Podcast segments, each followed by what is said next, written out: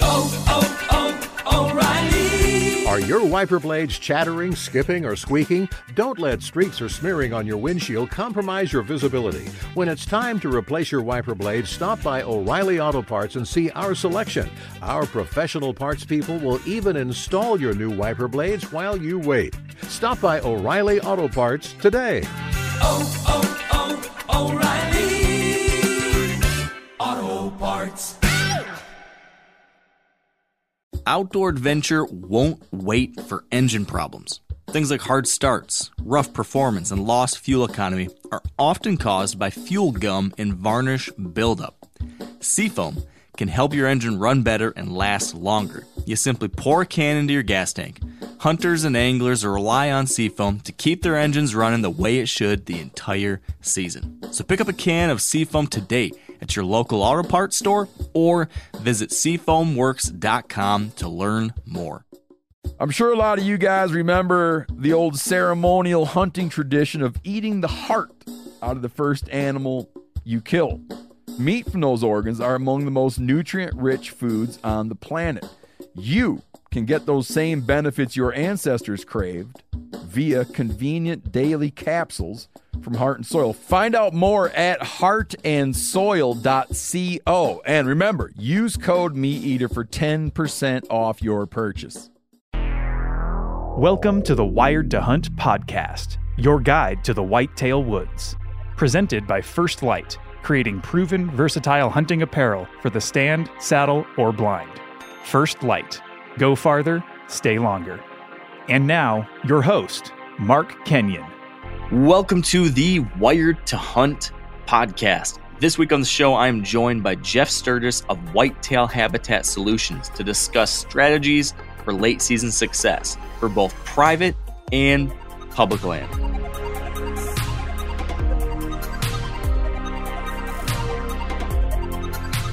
All right, welcome to the Wired to Hunt podcast brought to you by First Lite and their Camo for Conservation initiative.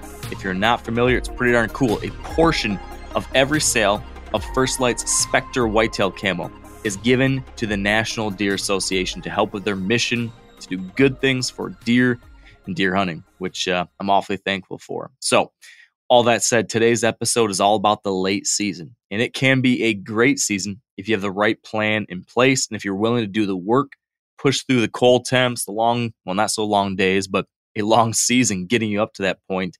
And my guest today is a good friend, a great hunter, and a wealth of information, Jeff Sturgis. He is the founder of Whitetail Habitat Solutions. He's written multiple books. He has a tremendous YouTube channel. He just pumps out the videos there like I can't believe. And he brings an interesting perspective because I think a lot of people think of Jeff as a private land kind of habitat manager expert. And that is probably his, eh, not probably, it definitely is the thing he does the very most. But he also spends a lot of time hunting on public land too. He has experience hunting different places that I think can be relatable to any kind of deer hunter out there. So, what we're going to talk about today is how to have success in the late season.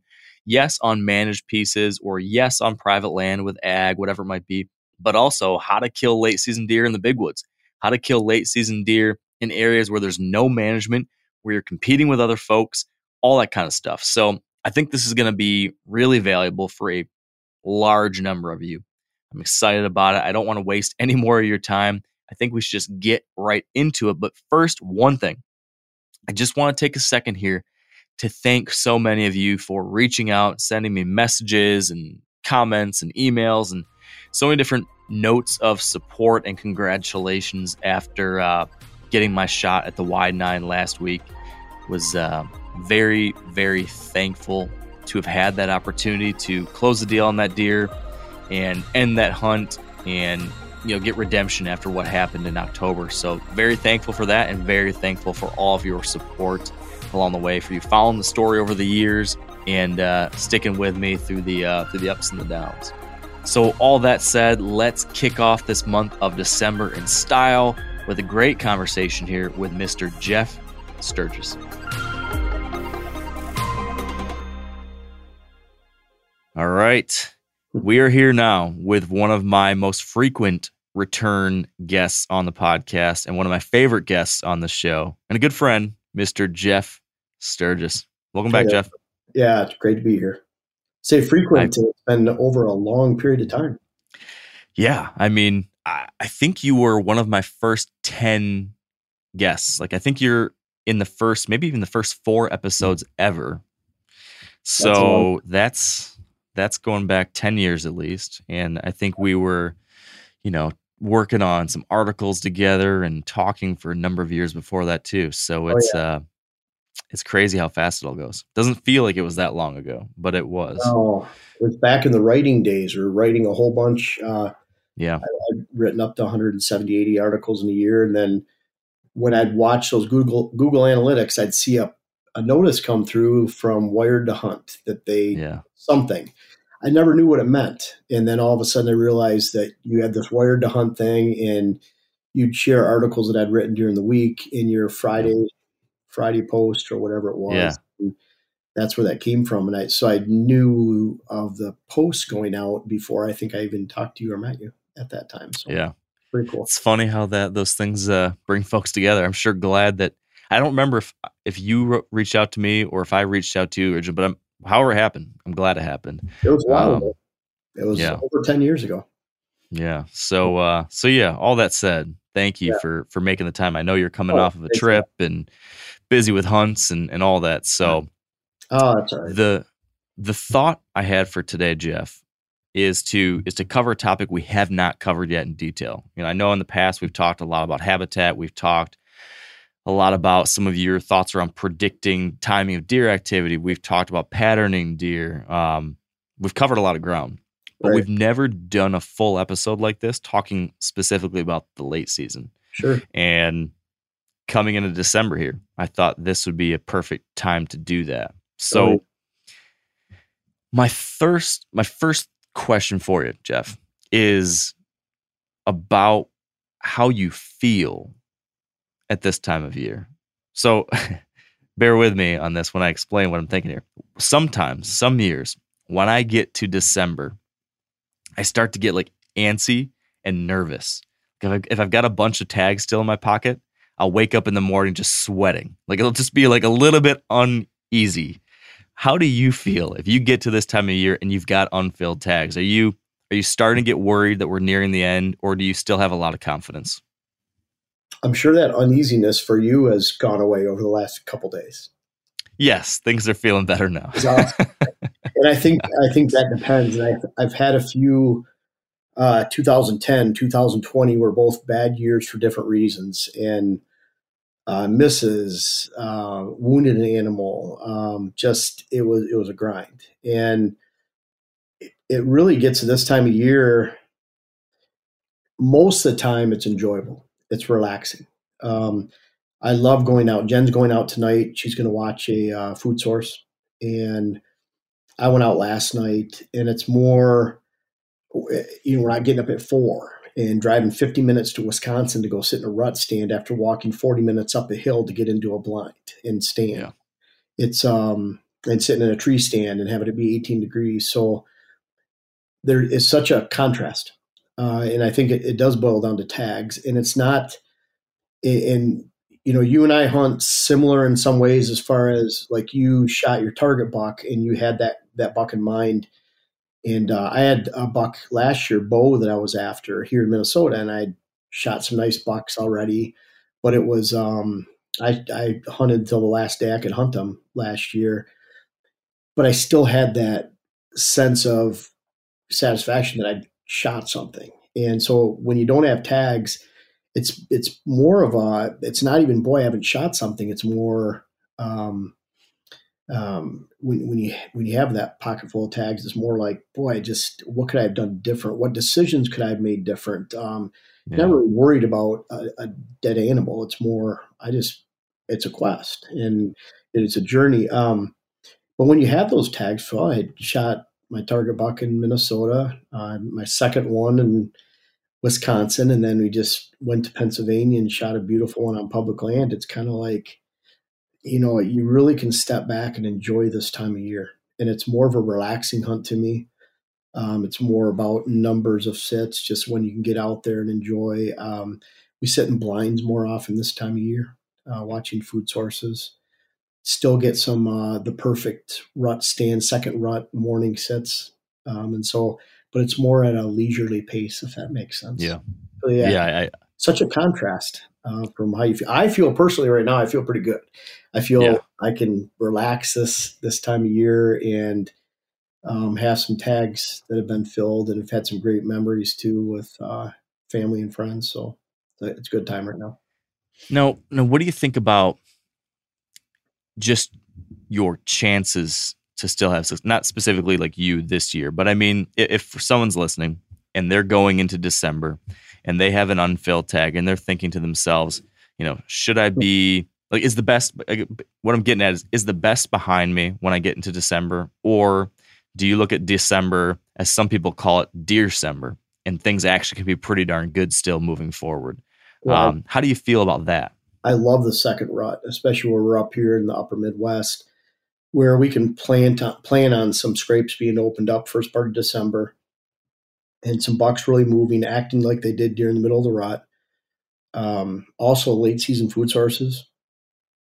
I wrote some on the back on the board um, just to help me with my my memory, but really, um, when you're looking at clear cuts on public land and that diversity of habitat where highland meets lowland, old forest meets young forest. There's a lot of opportunity for browsing deer during the daylight. And you look at bucks that have run ragged for three weeks straight. And then all of a sudden now they have to replenish that energy that's been lost. And so to me, there's a lot of opportunity this year. It's a lot different back in the late 80s, 90s when I was hunting Thumb area, Michigan. Where in 10 years during that time, there was uh, one year where I saw probably 25, 26 different bucks leading up to gun season. All those 10 years combined, I saw three antlered bucks after gun season through the end of the year. Saw lots of deer, Yikes. lots of does. But we weren't in the areas that we had small little woodlots, an acre here, five acres here, 10 acres there, a corner of a field here. And all those bucks were back in high stem count areas, um, more remote locations. They'd been pounded by hunters. So it's cool about public land. You can go out and find those areas. You need to get away from where you'd normally hunt potentially for a rut.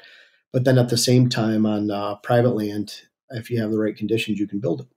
So either one can. We have some of our best hunts. Uh, third day of gun season, fourth day, seventh day, ninth day, all the way out through uh, muzzleloader in the first part of December. Some of our uh, best hunts have been during those times where we see a good number of deer and we still have an opportunity at what bucks are remaining. So I'm I'm full Yeah. of hope when we get into this time of year.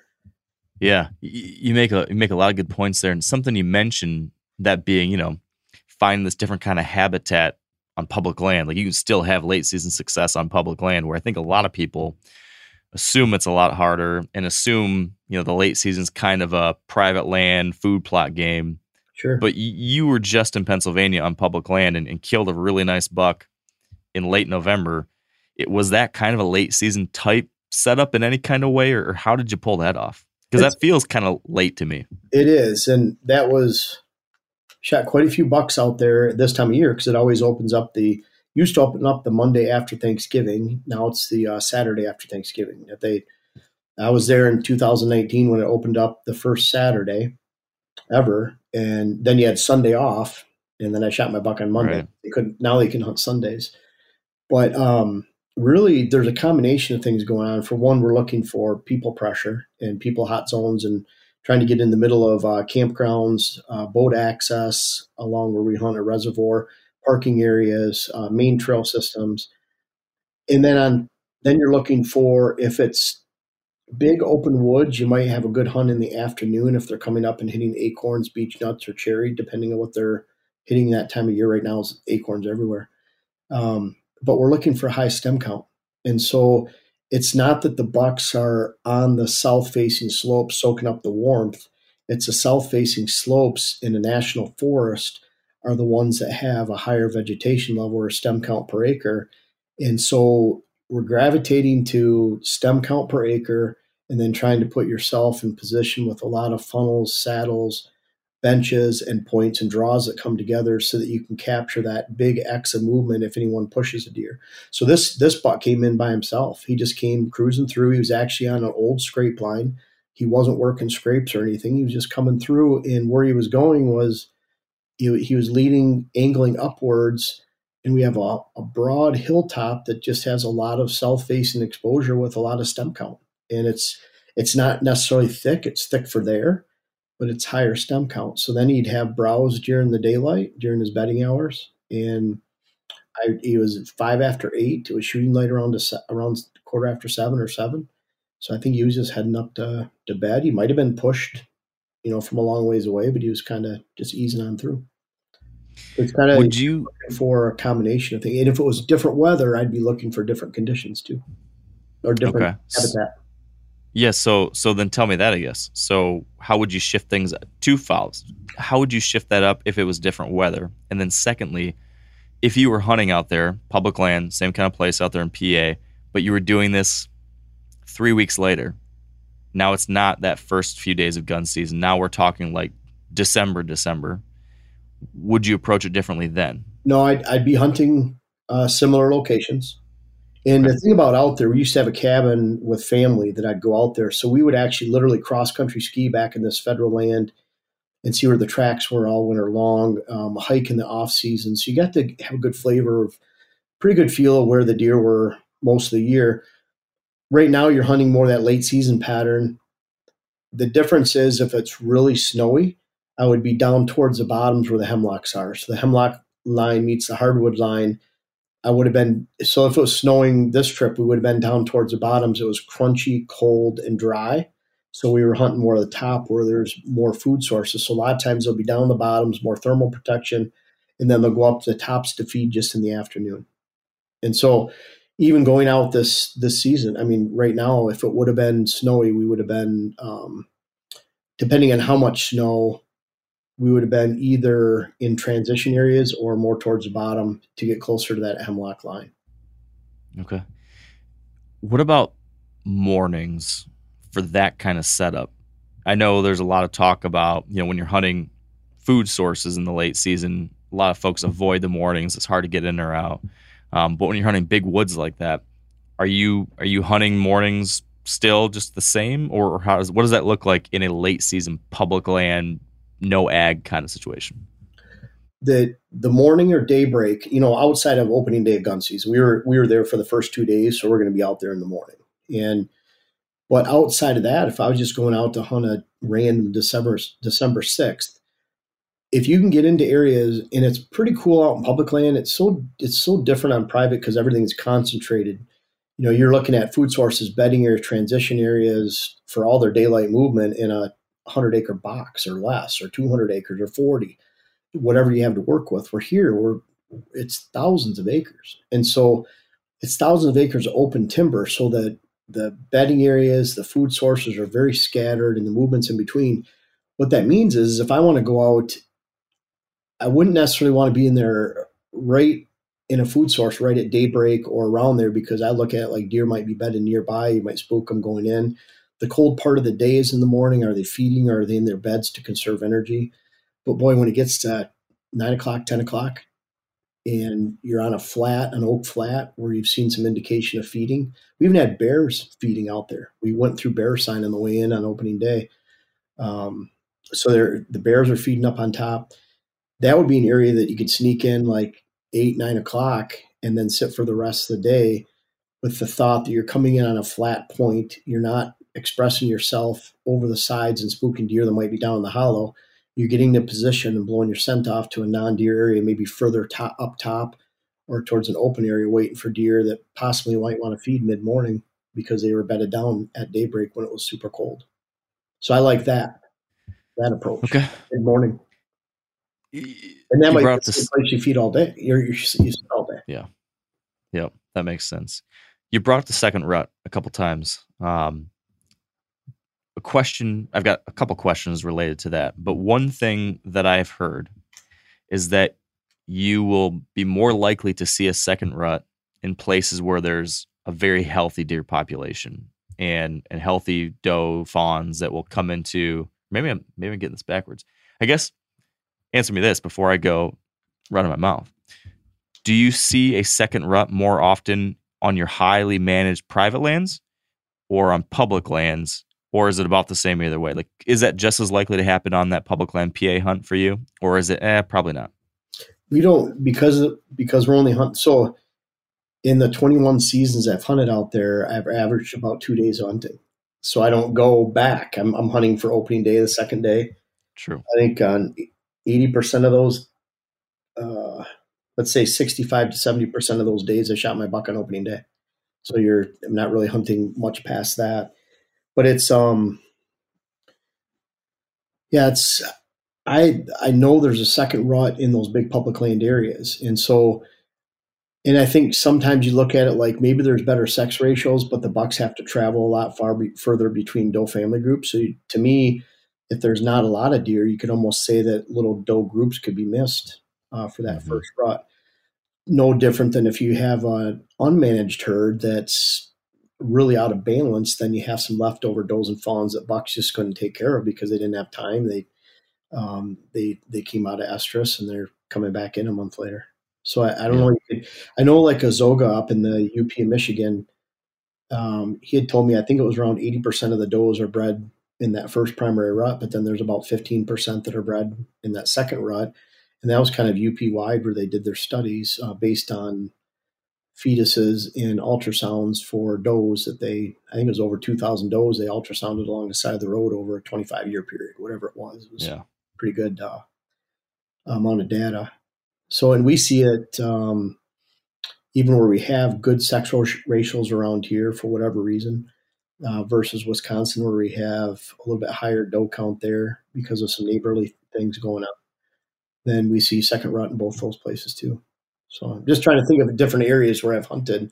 We still Yeah. see that um, that second rut pretty prevalent. What's what's the window when you see that most often? Like if you had to put a date window on it in your area, what would the date window be? And how like how long do you usually see that as something like you're gonna go into hunt planning to key in on? Like is this like a few day window? Is this a week? Is this two weeks? What are we talking in which you're actually thinking like the second rut is a legitimate part of my strategy and I'm hoping to plan for it? It'd be about a week to 10 days. And that'd be uh, for us right around uh, right now, where it's end of November, early December. And we're not seeing any. I, we have what's kind of nice in Wisconsin and Minnesota. And, and I know this is a luxury. I'm, I, I know this number might be off putting to some people, but we have good partnerships with people in the industry. And we have right now close to 60 cell cameras in Minnesota and Wisconsin on our properties on and, and if you looked at those, they're they're spread out over less than 300 acres. So we have a lot of cell cameras out now, and the majority of those are probably at 80% are on mock scrapes. And so we get a really good view of what's going on with rutting activity, and I can say it's almost non-existent right now. But I would guess, um, what is is it the 29th today, or is it the 30th? Yeah, today's the 29th. Yep. And So- then I would say it's Wednesday. By this weekend, we'll start seeing uh, some activities picking up. It'll probably peak 7th or 10th of December, and then it'll go back downhill pretty quick. But I was hunting bow season in Wisconsin uh, maybe four years ago. Had one of my target bucks come through in early January, just breaking brush, making scrapes, throwing snow all over the place, dirt on top of the snow, and he was following a, a doe, a small, uh, probably fawn doe, and she curved in Wow. front of me. He grunted, she spooked, and he ended up chasing her, and she came right by me. He didn't, but we see a lot of that even in that that just a short window in uh, early January. It's all about that that time where you just to me it's see during the middle of the rut you know a buck could be coming off a doe any day and and another doe could be coming in he might have to search for a while it's a lot more random. But when you start the beginning of the rut it's like all the bucks are ready. They're just waiting for the does. You have one or two does come in there can be some hellacious fights sometimes between some older bucks. Then all of a sudden a high percentage of does start coming in and all these bucks are waiting. And to me that's the time when they're on they're all on does pretty quick. It's the way i view it anyways and that to me if they're all on does pretty quick and you have a large percentage coming in then they miss some and then you just fast forward 30 days and 28 days, whatever it is, and it's about that same time every year in December, and then you could do the same into January.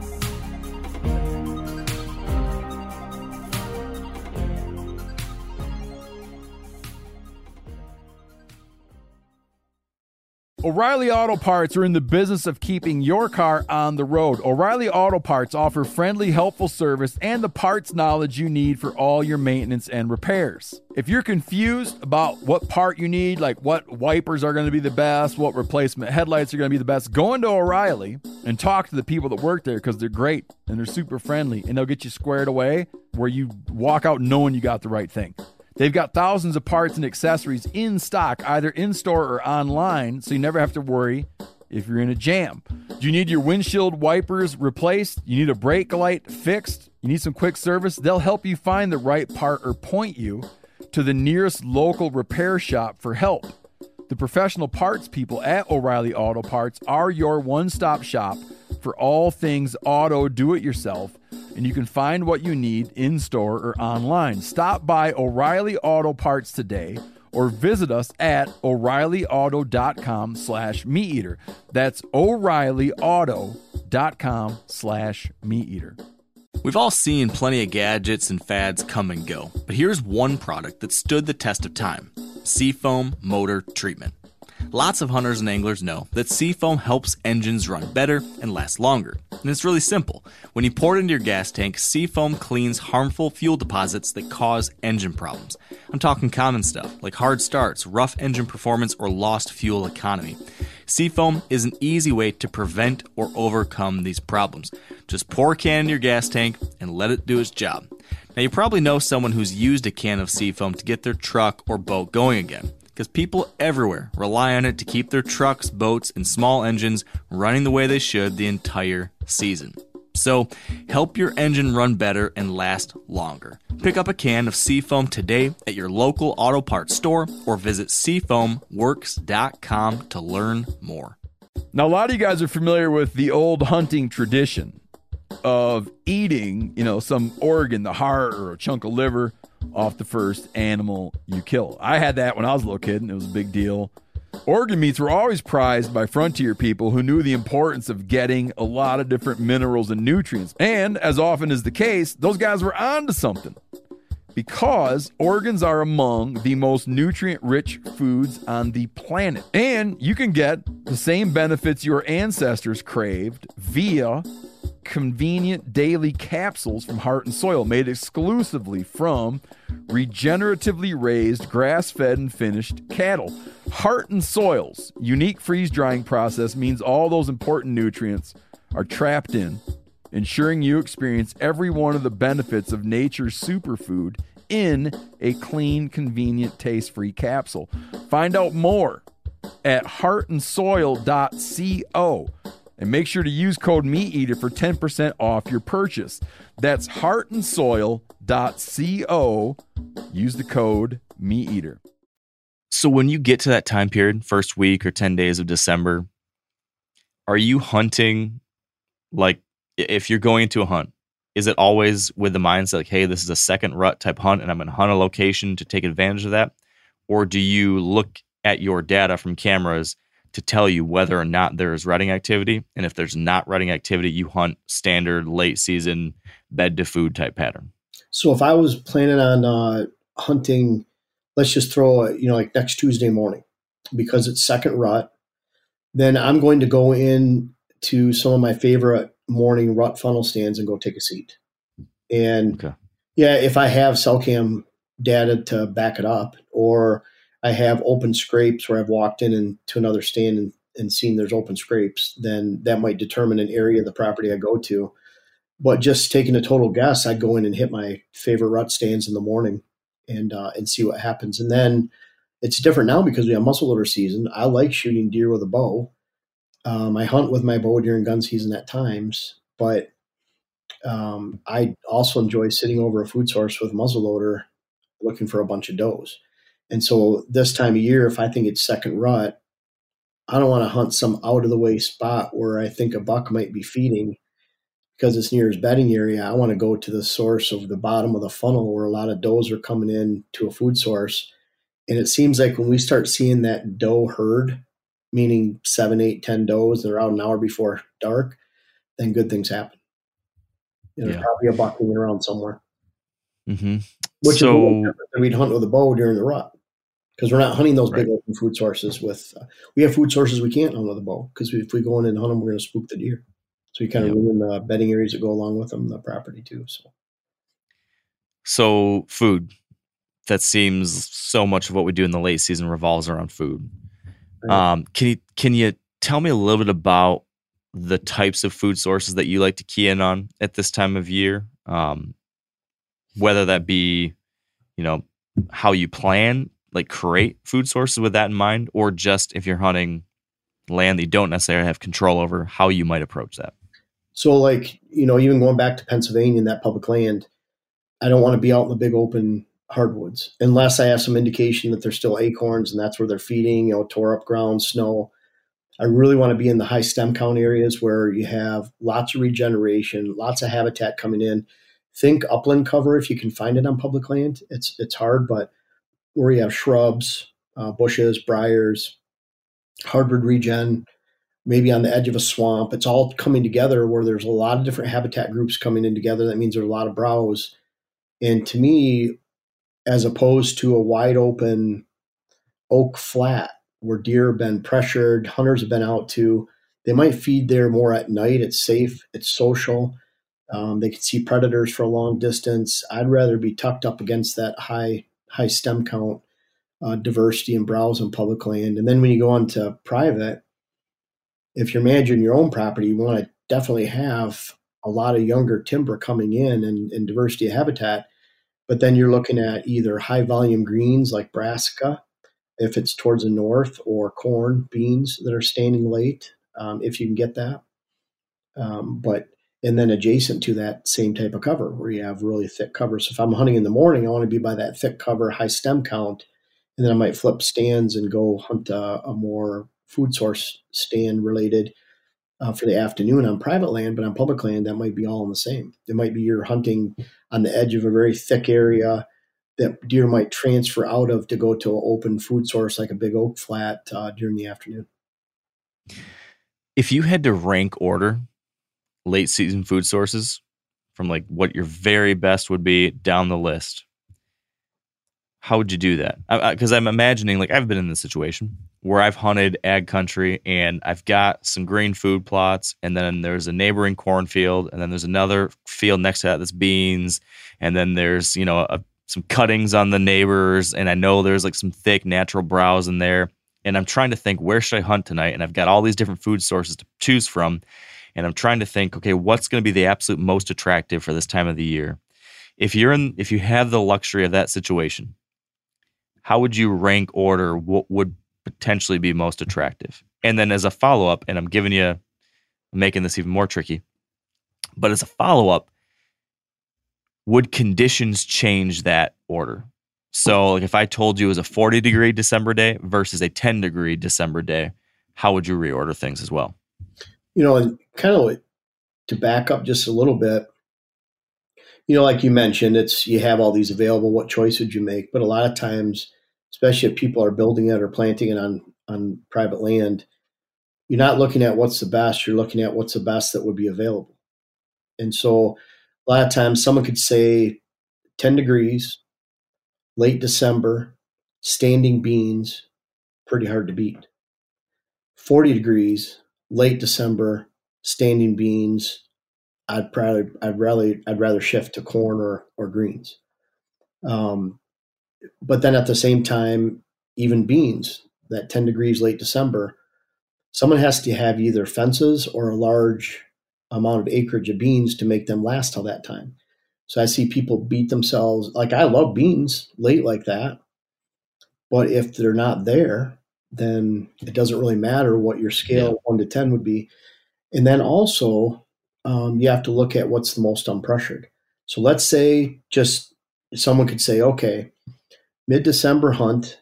Let's just say December twelfth. There's a little bit of the rut left. Last, you know, upper Midwest, upper third of the country, and you have a choice of a bean field and a cornfield, but the bean field's been pressured and hunted heavily.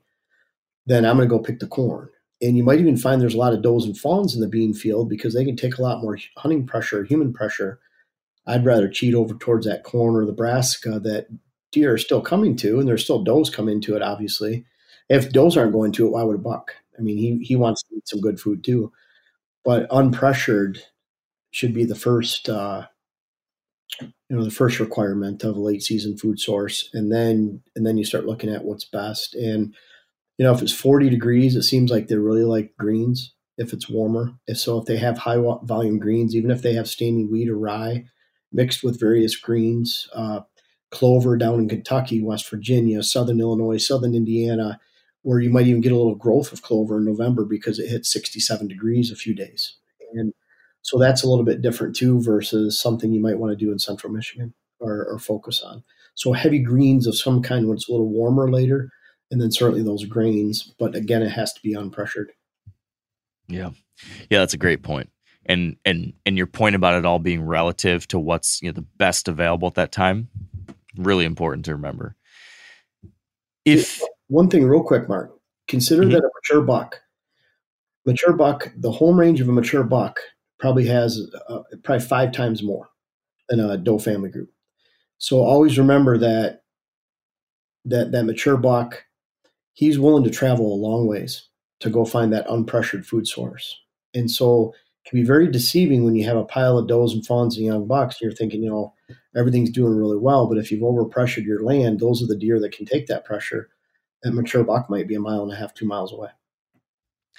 So on that point, it, it seems like there's a, a transition in where deer spend time to find that best available late season food.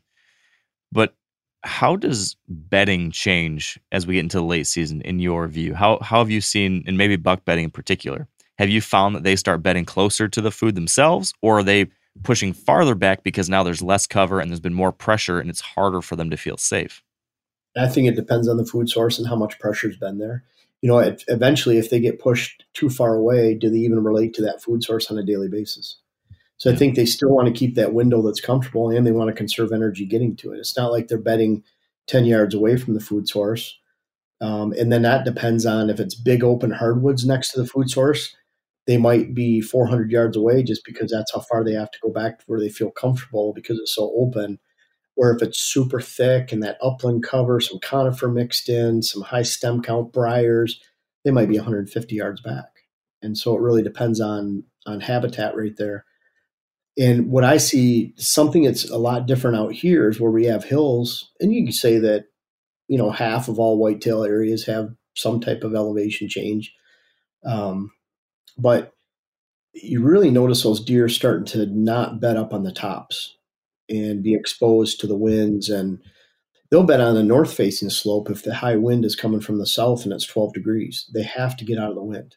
And so um, they can't be on the windswept tops. We have a point, I'm thinking, in Wisconsin where we hunt. It's just beautiful. It's uh, rimmed with some uh, red cedar. And on that point, there's rubs all the time. You know, just a monster's up there in October, but he's not there in December. Just totally exposed if if you were and I don't know, maybe maybe you've had people like this, but if you're someone who wants to set up property or part of their property specifically for late season, like I don't know, maybe you own land in Iowa and you want to go there for their gun season or something, or their muzzleloader season, or whatever it might be. There's certain states like that. If you were going to set up a place, you know, particularly or specifically for a December hunt, how would you do that? Like, what would be your ideal design or way you would set up a food source with bedding to make it like extra special for a December late season hunt? You still want to have the same uh, bedding cover. You still want high stem count cover. When deer are in their beds, you know, they're feeding five times in 24 hour periods. So during their beds, bedding hours, that means twice every four or five hours, sometime in the morning, sometime in the early afternoon. So they have to have that stem count. They have to have food to eat and that browse. And so that browse they enjoy in February is the same browse that they would enjoy in, enjoy in October.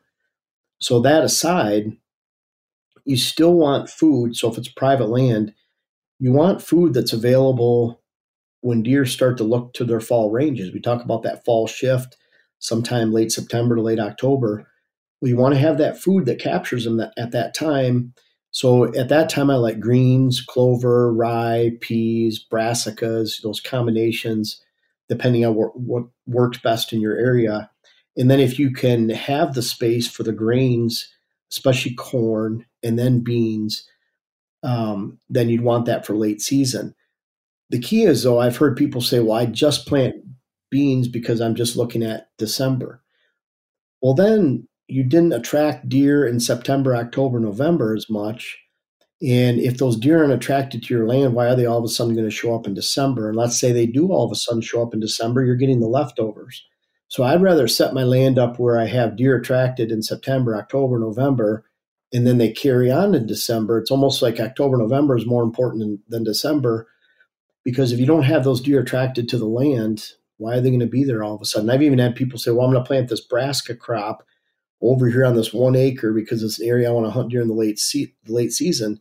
But if they've established their fall residency and pattern somewhere else, why are they all of a sudden going to move over there a quarter mile and feed over in that location when that hasn't been a part of their fall pattern the entire season up to that point?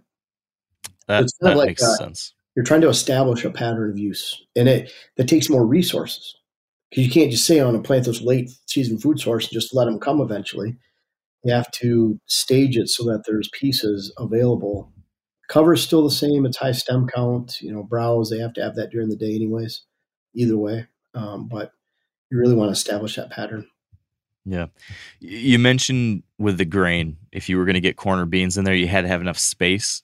What is that minimum size that you think you need to have to get a bean or cornfield to work and, and last to the late season?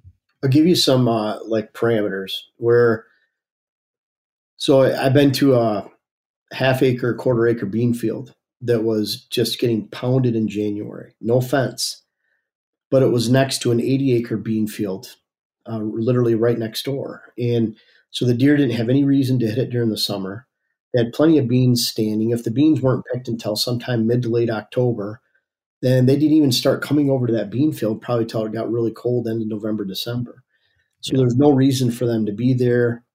But you plant that same bean field in a big wooded section with no ag, it probably doesn't make it to September. And so, like around here, for example, I'd want um, one to two acre bean fields times three or four spread out over two, 300 acres, along with complementary food sources. And that's another thing, too. If you don't have the other food sources, then they're going to put an unfair amount of pressure on that bean or corn. Corn's the same thing. They're they start to hit our corn pretty good um, here mid to late November, but it's it's going to go pretty quick too when you consider all the other critters that are hitting it too. So you have to have another complementary food source, and then what's on your neighbors. There's a big difference for how much food you need when you have either neighbors with, with food sources or food plots or ag land versus if you're in a wooded section, even with fewer deer, because then your food is it. It's only game in town, so you probably need two, three, four times more food in some of those big wooded areas versus uh, ag area where you have the complement and support of other food sources surrounding you. Yep. It's it's, a, it's hard to give a. You can't really give a because you have to know deer numbers, what your neighbors are doing. What if your property is the only property without a lot of pressure? So deer spending more of an unfair amount of time overall on your property, which is a good thing uh, because you're doing well with it, but you're you're going to go through more food at that point too. Mhm. Speaking of that, pressure, pressure in the late season. So much I feel of late season is is managing pressure, but then taking advantage of other people's pressure, right? Because at this point, there's been all sorts of other hunters around, and any deer that are still alive in December have been through the ringer. And uh, you know, in my experience, their heads are on a swivel. They are jumpy, and they are gravitating to those places, those pockets where they've felt safe. Um, so I've always approached the late season maybe even more surgically than I approach other parts of the year, which I'm still pretty strategic with. But then when it comes to the late season, I feel like you've got to be just right about how often you go in, when you go in, where you go in, because you have fewer chances than at any other point to make a mistake. Uh, that's a long-winded way of getting to scouting and figuring out like where to hunt, when to hunt, what's the pattern. How do you figure out these deer that you're after in December without them catching on to you? Is there anything you're doing differently with your cameras, with any form of intel gathering that you're doing that allow you to have an informed hunt in December? It's kind of like uh, you know you're you're looking at the lowest hole in the bucket as far as you're taking out you know the top portions are the best food, the best cover. If you're looking at public land, the lowest hole in the bucket, you know, pressure. So I'm looking at the major parking areas, the major trails, the major campgrounds, the major boat access points. And even if you throw in a beaver dam, you have to cross here and there. Well, you can look at it on paper and say, boy, by the late season, if there's any bucks left or mature bucks, they're going to be in this area because they've been pushed from all sides and whittled down into this spot. And so you could make an educated guess without even knowing the lay of the land or the property. Uh, public land, for example, we I hadn't been out to that public land spot in four years um, in that entire area, but you can make an educated guess based on the people movements and where people are, their hot zones, or you can get into an area where you kind of have an area to yourself, and if that meets your habitat requirements of uh, good stem count, diversity, and it's hidden, then you're going to have a reasonable expectation there's going to be deer there, older bucks there, um, just because you're whittling it down to that and you don't even know anything about the land other than what you see on an aerial photo. And then private land's different because if you set the table and you've left it alone, even if you have no cameras out and you have good food, good cover, there's a reasonable expectation that you go out there and, and have a really good hunt. And what's a little bit different during the late season when you're not talking bow is that we can watch our food sources right now and we can watch the same food source sometimes over and over again because we're not spooking deer when we get in and out because we're using a muzzle loader. So shooting a deer at 195 yards, uh, 255 is another one that I've shot over the last four years with a muzzle loader, and those deer had no clue you're even there. And so you can get and watch them over and over again. Where with a bow, I have to stay off those food sources and I have, to hunt transition. So then you're being careful you know, it's like during the rut, you can afford to get in next to a bedding area because what are the odds that he's there when you're going in in the morning? But if you go in during wintertime, not only is it crunchier, but they can see better. The leaves are off the tree. So I have to stay further away from those bedding areas and get more into transition areas between food and bedding with a bow um, or on a small uh, food source on the way to a big food source, something like that. But you're almost looking at like, okay, deer are going to go through this funnel but they're probably not there. And I'm staying away from the food and the bedding.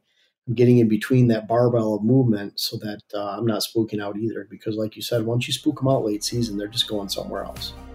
Even if it's just that older buck you're after, he's going somewhere else.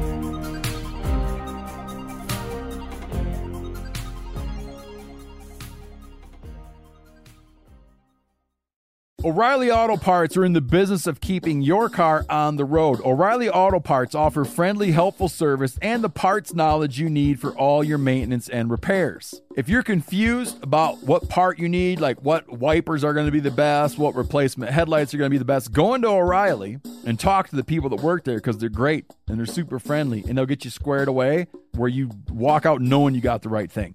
They've got thousands of parts and accessories in stock, either in store or online, so you never have to worry if you're in a jam. Do you need your windshield wipers replaced? You need a brake light fixed? You need some quick service? They'll help you find the right part or point you to the nearest local repair shop for help. The professional parts people at O'Reilly Auto Parts are your one stop shop for all things auto do it yourself and you can find what you need in store or online. Stop by O'Reilly Auto Parts today or visit us at o'reillyauto.com slash meat eater that's o'reillyauto.com slash meat eater We've all seen plenty of gadgets and fads come and go, but here's one product that stood the test of time Seafoam Motor Treatment. Lots of hunters and anglers know that seafoam helps engines run better and last longer. And it's really simple. When you pour it into your gas tank, seafoam cleans harmful fuel deposits that cause engine problems. I'm talking common stuff like hard starts, rough engine performance, or lost fuel economy. Seafoam is an easy way to prevent or overcome these problems. Just pour a can in your gas tank and let it do its job. Now, you probably know someone who's used a can of seafoam to get their truck or boat going again. Because people everywhere rely on it to keep their trucks, boats, and small engines running the way they should the entire season. So, help your engine run better and last longer. Pick up a can of Seafoam today at your local auto parts store or visit seafoamworks.com to learn more. Now, a lot of you guys are familiar with the old hunting tradition of eating, you know, some organ, the heart or a chunk of liver off the first animal you kill. I had that when I was a little kid, and it was a big deal. Organ meats were always prized by frontier people who knew the importance of getting a lot of different minerals and nutrients. And as often is the case, those guys were onto something because organs are among the most nutrient rich foods on the planet. And you can get the same benefits your ancestors craved via convenient daily capsules from Heart and Soil made exclusively from regeneratively raised, grass fed, and finished cattle. Heart and Soil's unique freeze drying process means all those important nutrients are trapped in, ensuring you experience every one of the benefits of nature's superfood in a clean, convenient, taste free capsule. Find out more at heartandsoil.co and make sure to use code MeatEater for 10% off your purchase. That's heartandsoil.co. Use the code MeatEater. So, when you're hunting late season on your on your land, are you not chasing a pattern, not trying to really dial in a specific spot, a specific, but you're more so like, hey, I'm to volume hunt a food source that I know checks off the boxes he needs, and I'm to do it enough times because I can do it from afar, and he won't know. I'm looking at more. It's different on private land because we get to know what bucks are in which area, and so if I go out to our 77 acre parcel, it's all connected, but the 77 acres, then I'm ex- I'm expecting to see Isaac, uh, Barry. Um, Isaac and Barry would be two. I'm expecting to see Junior, but he's not one we're after this year. Um, Isaac and Barry would be the two ones over there. So then I'm hunting Isaac and Barry, movement on that area, and I'm using my morning stands as if I would during the second rut, as if I would during the rut, going in with the expectations I might see Isaac or Barry, and I'm letting the wind determine which stand that I go to. And so I'm looking at like they should be there for these reasons. Either I have a trail cam photo with them, scrapes are opened up. Even without trail cameras, you know that there's big track scrapes. There's no new rub. There's some shavings on top of the on top of the snow, and then you're going in there thinking I'm hunting this buck, but I'm I'm hunting. I'm still chipping around. I'm not I'm not uh, spooking out the food sources. I'm hunting this bedding area in the morning, this bedding area, or this movement based on the wind and my access. And I'm trying to chip around a little bit. And it'd be the same on public land. If I thought a buck was moving to this clear cut from this knoll or swamp edge uh, in the distance, I might hit him from one side of the transition with one wind, and then I might circle around and hit him another side another day. I might get closer to the food or closer to the bedding. And so you're still hunting that certain buck, um, but you're you're using multiple stands or access routes to make sure that you're limiting your pressure in or out. And it's it's a similar uh, feature. It, the only difference is when you get to this time of year is that there's areas that are devoid of deer. Um, you just see that there's snow. There's no deer using this corner. There's no food. There, the cover's not good. There's neighboring pressure that's keeping the deer away from there, and they've uh, where it could be a little bit more you're, we have more stands available. Let's put it that way, in early to mid November than we do early to mid December, just because I don't feel comfortable with some of the stands or confident. Yeah. Is it is it true that sometimes you can have too many deer at this time of year? Yeah. In that, so so I'm imagining like the situations that I think a lot of people have where they're hunting land that they don't get to manipulate themselves. So you're hunting permission or lease or whatever in which there's ag and there's stuff out there, but it's not set up ideally for hunting, right? It's just big open cut cornfields or pick bean field or whatever, and there's a pile of deer out there, and you want to hunt them, but then you're thinking, how the heck do I get out of here, or how do I get in there um, It's without these deer catching on? See, it's one thing if you're hunting with a muzzleloader, because then you can come into some, uh, you know, if you feel comfortable shooting out to 200 yards, then set up for 150, 175 and get off to the side in a, in a fence row. But um, a lot of people really push it. They see all those deer coming out into a certain corner. They feel they have to get in there with a bow and try it. Where I'd rather go sit all day and sit on the back side of that bedding area or in the bedding area with my wind blowing to a safe area, get in there very early in the morning and then just wait um, to see what happens if I can get out at 11 or 12 because I don't see any deer and I have safe passage just to get back the way I came and get out of there. That's fine. But I'd rather take my chances back in that thick area on an all day hunt or um, at least sitting until late morning when I feel I can get out than going and playing around with all those does and young bucks and all those eyes. I'd rather get back in that buck's bedroom.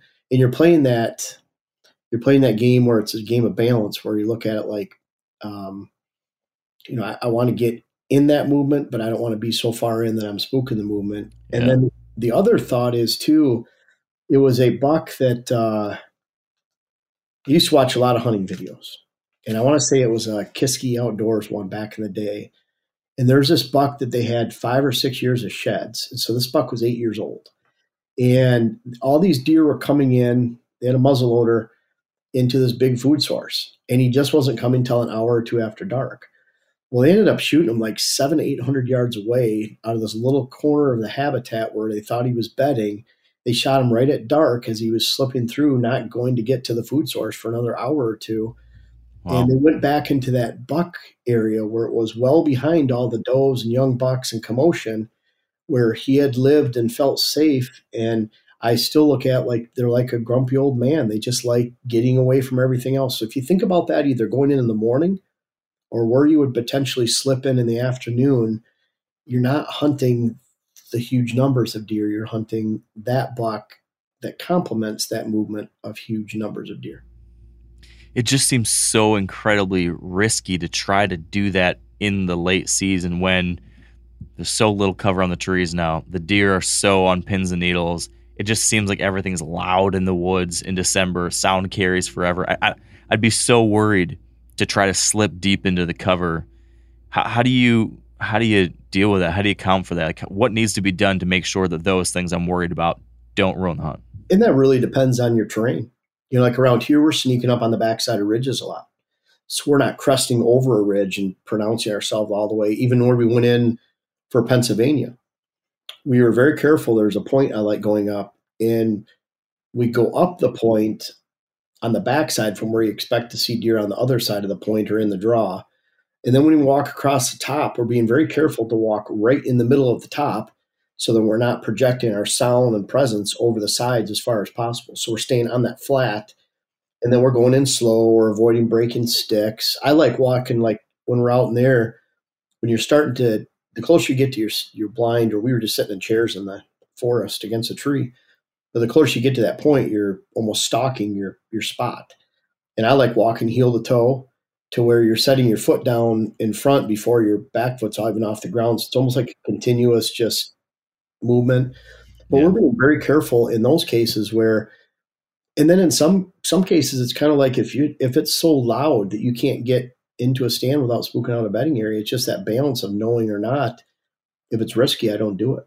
And so then I I'm looking at like if I think I can get into 100 yards away from where he's bedding because of the lay of the land, because there's soft snow out, because it's damp and the leaves are damp, they're not crunchy, then I'll uh, I'll do that. But if I think I need to be 200 yards away from that spot, then I'll find that where I think I'm pretty sure if I go in, I'm not spooking him out of there. And that's really the question you have to ask yourself is you're backing up to the point where you think you might not have a chance at him, but you know it's safe to go in. I'd rather do that, hunt him, get five or six sets out of that, and hunt with the wind in the right location, rather than going in one time and spooking it before your start your hunt even uh, begins. So Yeah. I was trying to How- assess that balance. Yeah.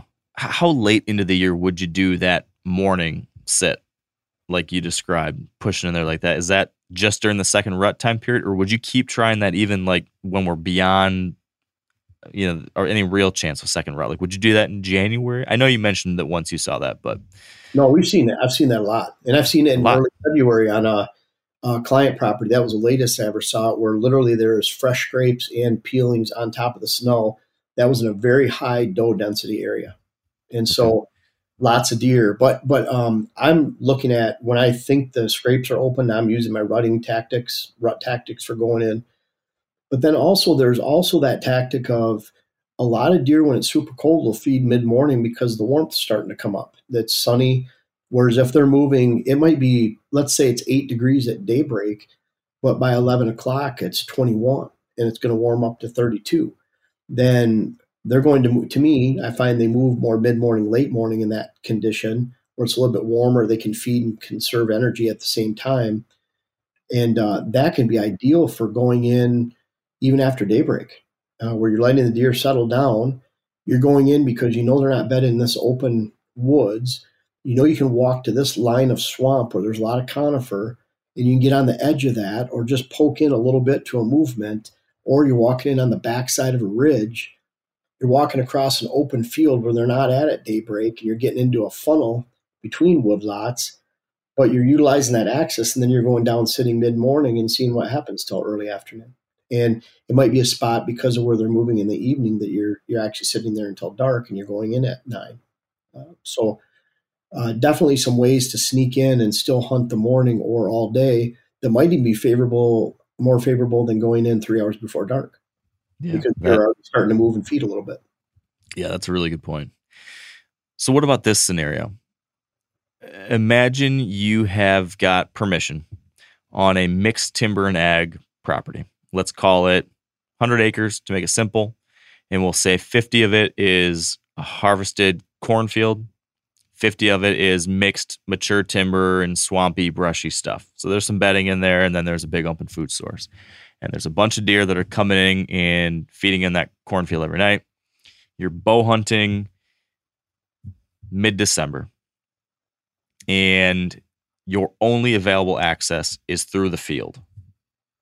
So the only road access is from the field side. So all the cover is in the interior of the property. You can't get to that without crossing that field. How would you would you do what you just described and hunt mornings, but go in after daylight when the field is cleared and just poke into the cover then, and then you know, bail for the evening because you know you can't get out of it without spooking deer?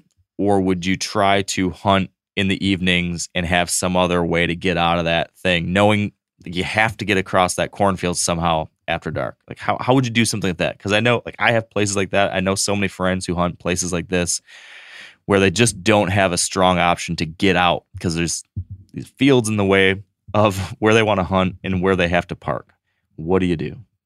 I definitely would wait till after daybreak uh, to go in, make sure the field is cleared so I can at least get to the woods. Hopefully, uh, there's a thick area of the woods or some conifer, maybe a little bit, little bit of elevation change where I can get in and not spook the deer in the woods. And then I'm going to sit and blow my scent to one side of the field or the other, where I think there's it's less likely the deer are going to be, and push that balance of how close can I get to their movement in the afternoon, evening, and then you at least get a fresh scent. And and you just have to hunt that way. And it's one of those things where if you spook deer getting out, um, even if you're cheating to the side of the field that you see has fewer deer and you spook a bunch of deer, then uh, it's the only way you can hunt. But I, I wouldn't ruin my hunt by walking in before daybreak just for the thought that, well, I have to get in there an hour before daylight um, and then be there when it wakes up. I'd rather at least get to my stand and have a reasonable chance that I haven't spooked deer for an afternoon hunt than ruin it before it even gets daylight. And so, and then you're just hoping you can get out um, after, or hoping you shoot something actually, and then doesn't matter if you get out. Yeah, that's even But uh, but bottom line is, I'd rather at least have one good hunt, and then maybe you you wait four or five days and go try it again. Um, because if you keep hitting it and spooking deer after dark, even if you have to get out, it's just it's going to turn into a dud property pretty quick. Yeah. What's your take on wheeled access? So using a e-bike or a golf cart or or something like that to clear the field on your way out. Knowing that like, hey, I'm gonna bust a bunch of deer when I come out of here, but at least I'm doing it on a vehicle of some kind versus walking out on two feet. Well, if I didn't have a choice, I'd rather take an electric vehicle out to spook deer. Um, if that was my my only option, obviously I'm not going in there with the ATV in that condition because it's probably spooking out the woods before I even get off the ATV. But at least something electric uh, would be, and we've, to be honest, we've done that out here a couple times, but it does it does affect the hunt. Um, I even had uh, I have a neighbor out here that has one of the new Polaris EVs, and I didn't know he had one. And so when I was sitting nearby, I heard him go back go by at dark. I sit till it's shooting light, you know, till end of shooting light, where he got out a little bit early. But I heard him go by, and it sound. I, I told Jen it sounded like a. It sounded to me like a golf cart with loose golf clubs driving by. I don't know what they had in it, but you could hear it was like a rattle and a whir, if that makes sense. And he went by Yeah. probably 250 yards away across the open field. I didn't see him, but uh, it was it was fairly dark, and I'm not sure that would have been. You look at it like if he was walking, he would have been dead quiet, and if something was close, something would have had been close to spook it. But when he went by with that machine and that clicking and clanging, even though it was in the little whir, in that case, his machine, um, it's and I found out later it was that the new Polaris EV, but uh, it, it would have spooked deer 300 yards away. So I, I guess it depends on the machine. You know, a lot of those electric golf carts are pretty just a, a hunterized golf cart with locking rear differential, knobby tires. You know, they can be uh, pretty quiet. Yeah. Unless you have a bunch of loose golf clubs. yeah. Make sure to put those in the garage before you take off for the hunt. Yeah. um, we do that a lot. We use our bikes around here because we have top level access in Minnesota, and we have areas where it's an eight minute bike ride, full wide open to get to uh, to get to a s- uh, spot where we're even going to stage and put the bike before we walk in a couple hundred yards uh, to get to a spot. Yep. And they they they're definitely more forgiving of that, right? I would say they're more forgiving unless your sound from the machine is pushing across two or three hundred yards. So it's kind of like if it's if it's a noisy, so you have to be really careful. We even have like our QuietKats, we have fenders on them, and if you don't use the fender nut with rubber washer, they'll bounce up and down and vibrate, and I just can't stand it. Um, I was halfway across the field, we had fenders on. I almost stopped to cut the fender off because I didn't like that chatter going across. And what we did is we just zip tied them and just made it so they. But you really just have to be careful with that because some little noise. That it's almost like have a friend stand 100 yards away, 150, and just see if you know with their back to you and see if they can hear you go by. And if they can, it's Yeah. probably you're probably, probably better off uh, uh, walking. Yeah, it's such a interesting balancing act. Well, you're I've- I've- just I wa- in anything you do, you're trying not to spook the deer. So it's like every decision you make, and it, and it is. It's kind of like we were looking over some of the ridges in Pennsylvania, and it's it's just so. I say it all the time. It sounds kind of goofy, but would you look over that ridge down onto a bench that's hundred yards away if a deer had a gun? And if you walked loudly across the top, and you didn't care if you walked to a big tree and you just silhouetted yourself and looked down, you'd be dead. So think about walking across that top and looking over or getting to a stand where you're accessing through a field. Can you access through there without a deer knowing you're going by and shooting back if they had guns? Obviously, I probably wouldn't hunt if they had guns, but take the, take the be whole be a whole new ball of wax, that's for sure. But anyways, yeah, it's it's always that balancing act of uh, Yeah. Speaking of the balancing act, then, uh, another one of the things, and we we kind of danced around this a little bit, but it seems like in the late season, there's a lot of talk and a lot of thought around when to hunt. Like, what are the right days to hunt? And I know you're really big on picking these high, you know, high odds days. You have, you know, contributed your your thoughts to the algorithm for the uh the hunt. Oh gosh, I'm having a brain fart, Jeff. What's the app? Hunt Huntcast? Hunt yeah, Huntcast and HuntWise. Huntcast. Yep. Okay, yeah. So so you've got that predictive algorithm you helped develop to pick the right days to hunt.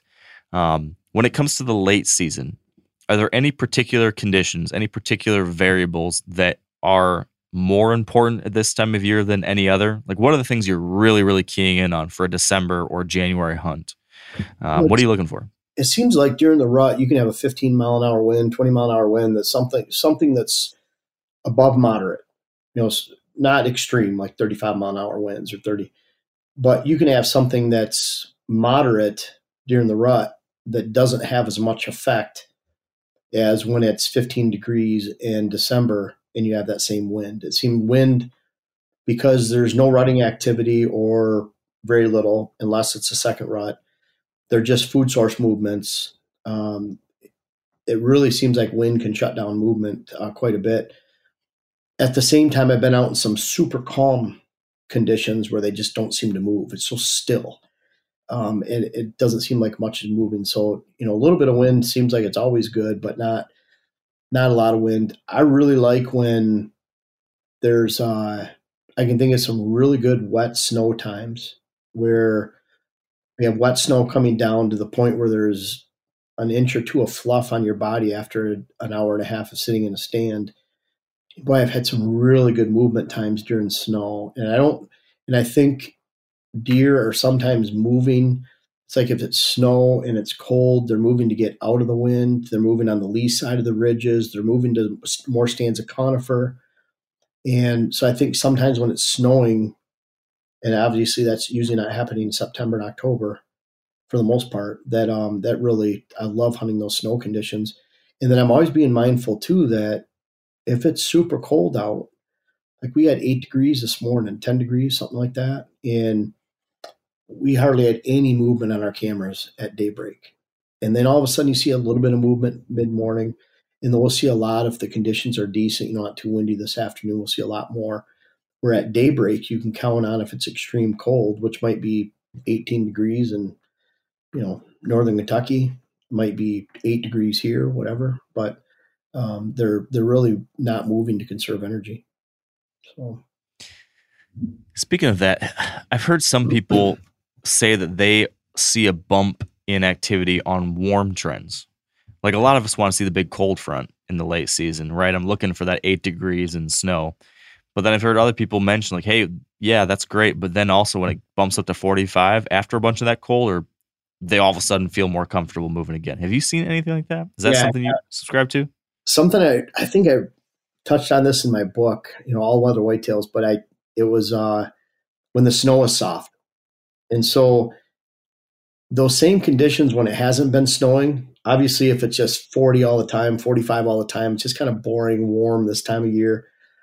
But if you just had snow and there's snow on the ground, obviously it got down to the 20s, low 30s at at the uh, warmest. So then all of a sudden when it's it's uh, warm snow out and it's uh, softer conditions, boy, it seems like I can remember a lot of really nice times either tracking deer that would shot in the snow or hunting in the soft snow, meaning it's getting packy. Uh, it's a really good, really good condition too. So I think it's relative to what happened before those temperatures. Yep. That makes sense. Okay. So to put a bow on all this, what do you think is the biggest mistake folks make when it comes to late season? Like what are what are we getting wrong? What's the average hunter doing wrong at this time of the year? Because I think we've covered a lot of stuff that'll help you do it right. But what's that thing where you, you hear a lot of folks are missing? I think it's the same thing uh, that we fail as hunters all the time is we just do the same thing. And so that that spot where you saw that monster in the end of October, early November, might be a quarter mile from where you should be hunting in the late season. And so late season deer herd up. Uh, they there's not a lot of food sources. There's not a lot of safe food sources, and there's not a lot of good and safe bedding areas. And so they tend to congregate a lot more. And to me, a much smaller percentage of the habitat, whether it's on public or private land, actually hold and have the potential to hold decent bucks. So if you do what you did in October, November, meaning you had, like I mentioned earlier, we have a much higher percentage of stands that are in play end of October, November than we do end of November and December, just because of dead areas in the habitat, uh, windswept areas, uh, food sources that are not available, food sources that have been pressured, neighboring bedding areas that have been pressured heavily during gun season. And so, um, really need to make sure you follow the deer. And the cool thing about the late season is whether it's fresh rubs with a lot of shavings on top of leaves or snow, fresh scrapes that you can actually you can actually see those are pretty easy to see. Let alone lots of uh, fresh pellets and uh, bedding activity. It stands out pretty good. And so I can remember even the thumb area in the 90s where we would want to hunt a certain woodlot we just had to do a half mile loop around the woodlot. A lot of times on the road, just even see if there's tracks going that way. If there weren't, we went to the woodlot where there are tracks going to, and it might right. be a completely three quarters of a mile difference from where we thought we'd be hunting in the afternoon.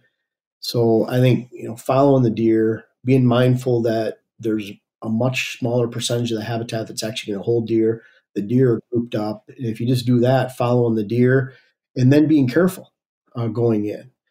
Um, a lot of people look at it like kind of like we were talking about in the beginning. We are anxious.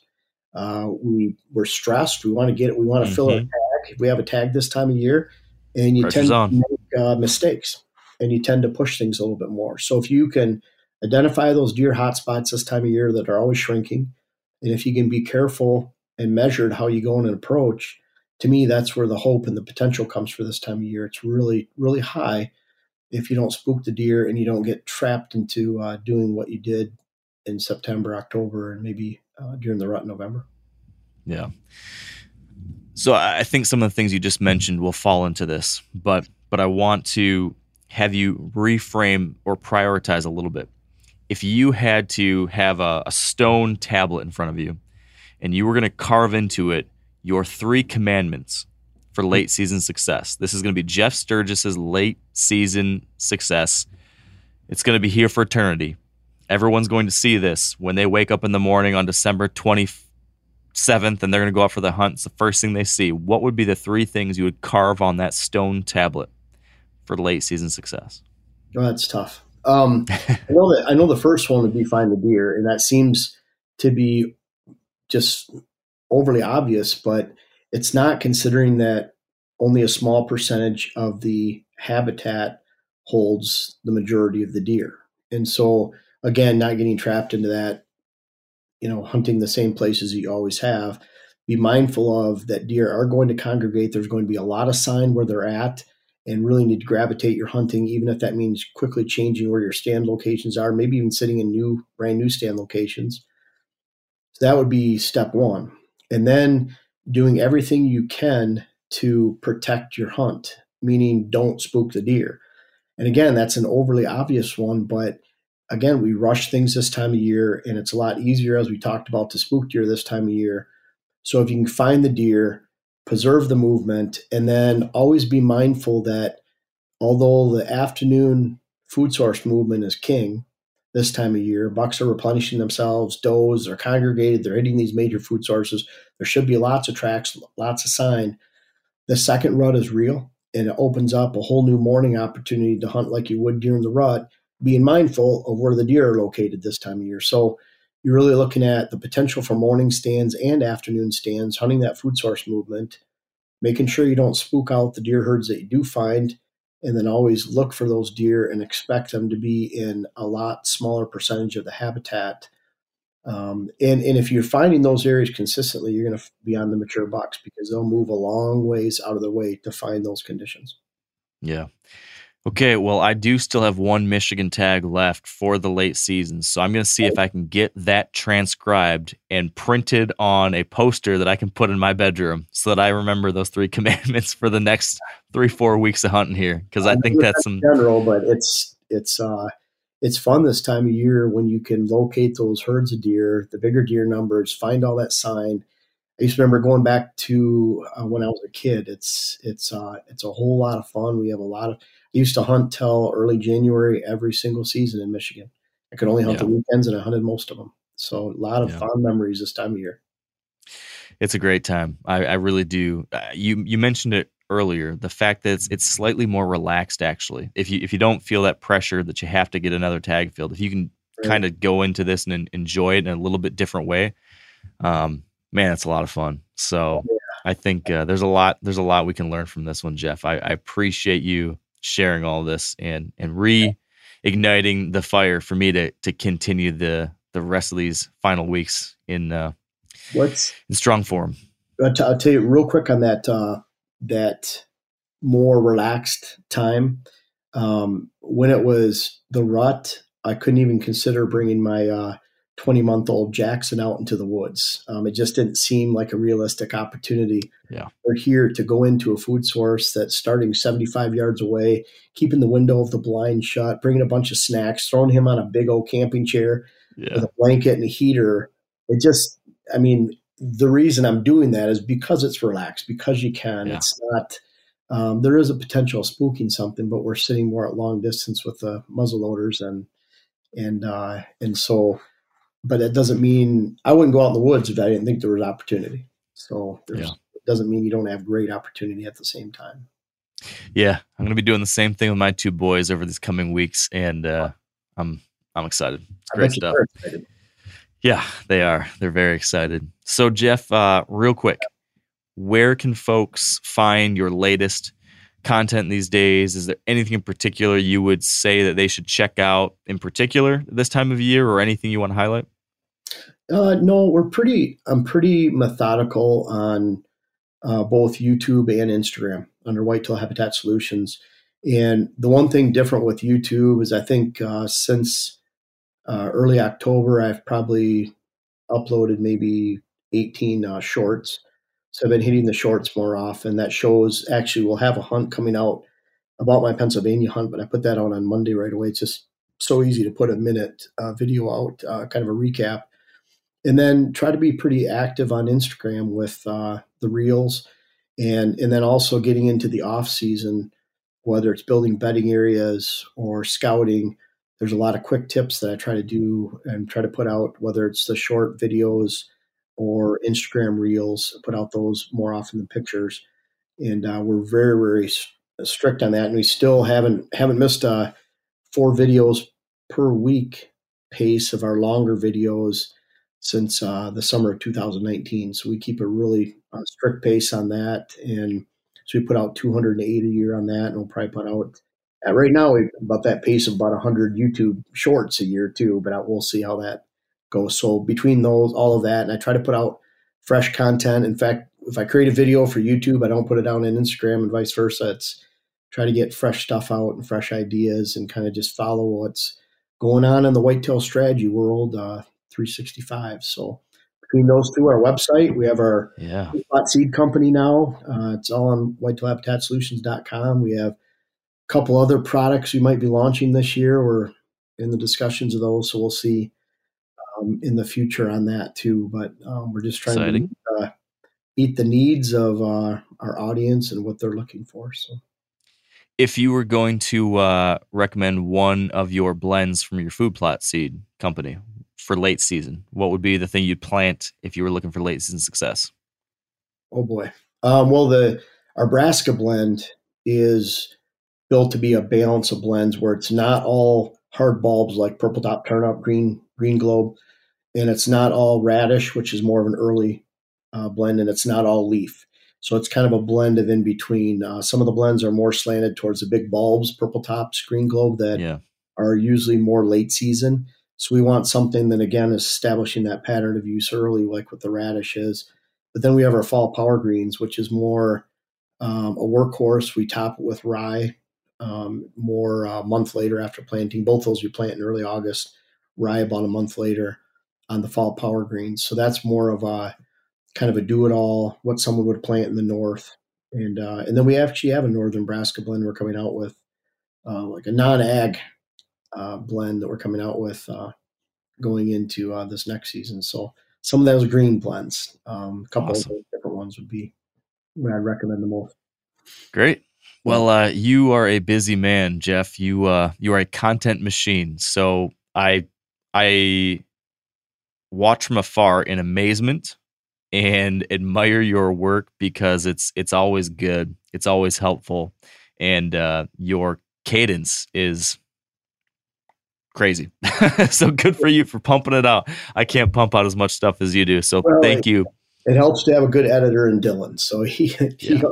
I just I just talk and build them. He just he edits everything, puts it together. So it's, it's Yeah, Dil- Dylan is Dylan's great. That's yeah, for you sure. work with Dylan too. So Yeah. Awesome. Well, thanks you. Thank you for this, Jeff. I uh, I really enjoyed it as always, and I'm sure a lot of folks will too. well, I appreciate it. Thank you. All right. Thank you everyone for tuning in. Hopefully you enjoyed that as much as I did. Lots to learn from Jeff as always. So get out there, enjoy this late season, put some of his ideas into action, and I truly believe you can still fill some tags here in these final weeks of the season. So with that all said, thanks for being here. Have fun out there and stay wired to hunt.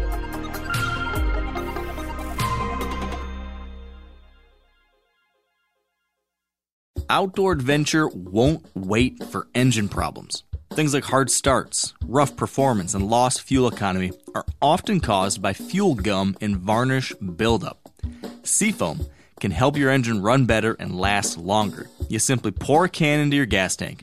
Hunters and anglers rely on Seafoam to keep their engines running the way it should the entire season. So pick up a can of Seafoam today at your local auto parts store or visit seafoamworks.com to learn more. I'm sure a lot of you guys remember the old ceremonial hunting tradition of eating the heart out of the first animal you kill.